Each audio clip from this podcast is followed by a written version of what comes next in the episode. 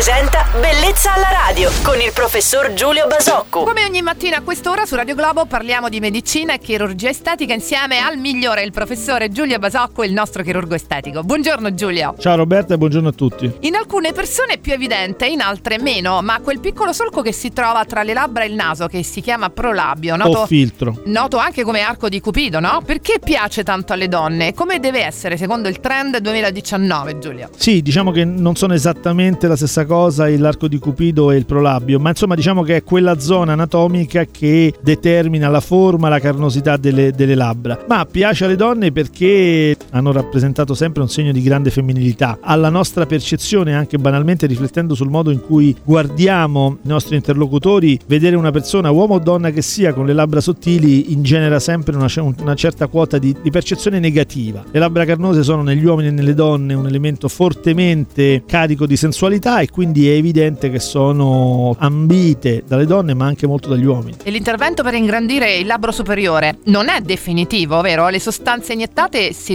riassorbono poi, Giulio. Ma diciamo che ci sono molti, molti trattamenti non chirurgici che sono appunto iniettivi che danno volume alle labbra, ma oggi c'è anche della, degli interventi chirurgici che sono abbastanza efficaci e sono abbastanza duraturi. utilizzati e duraturi per fare qualcosa di un po' diverso, che è accentuare l'arco di Cupido e ruotare il vermiglione delle labbra e quindi dare il senso di carnosità senza dare troppo volume e questo diventa un intervento più o meno definitivo, sì. Anche oggi argomento interessantissimo Giulia, ma sono sicura accadrà lo stesso anche domani e tutti gli altri giorni con il nostro chirurgo estetico Giulia Basocco. Allora ti aspetto domani qui su Radio Globo. Buona giornata. Ciao Roberta, buona giornata a tutti.